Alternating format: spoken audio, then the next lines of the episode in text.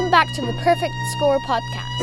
I'm your host, Sandy Riley, and today I'm going to be talking about Antonio Bazzini's Scherzo Fantastique for violin and piano, Opus 25, otherwise known as the Dance of the Goblins. This was the third option in my recent poll, and I'm getting to it now because it's perfect for Halloween. For rights reasons, I can't play a recording of this piece in my podcast, but if you're not familiar with the piece, I highly recommend going to my show notes and watching the linked video there. It's amazing to hear and really fun to watch. First, I'll tell you a little bit about Bazzini. He was born in Italy 1818 and died in 1897. He was a composer and teacher, but mostly he was a virtuosic violinist.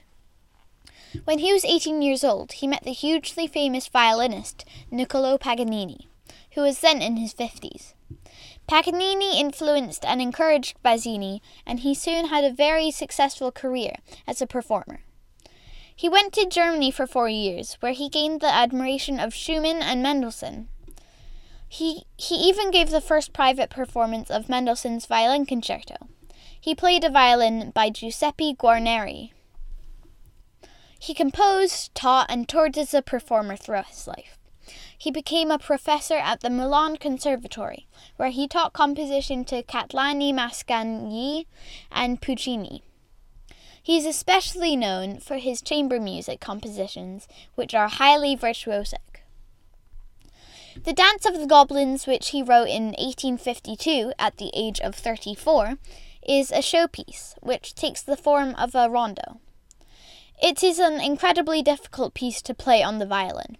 It has long passages of really fast double stops, with tremolos, artificial harmonics in double stops, which use all four fingers on the strings, ricochet bowing, and left hand pizzicato.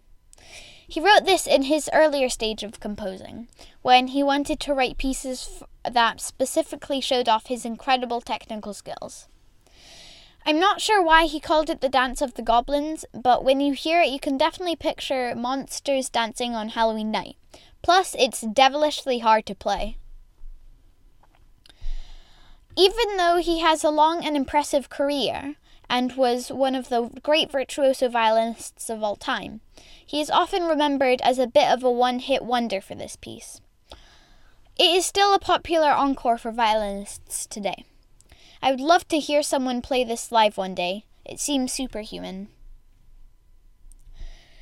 Thank you so much for listening to today's episode, and make sure to visit my website at perfectscore.fm, and you can also check out my Instagram at perfectscorepodcast.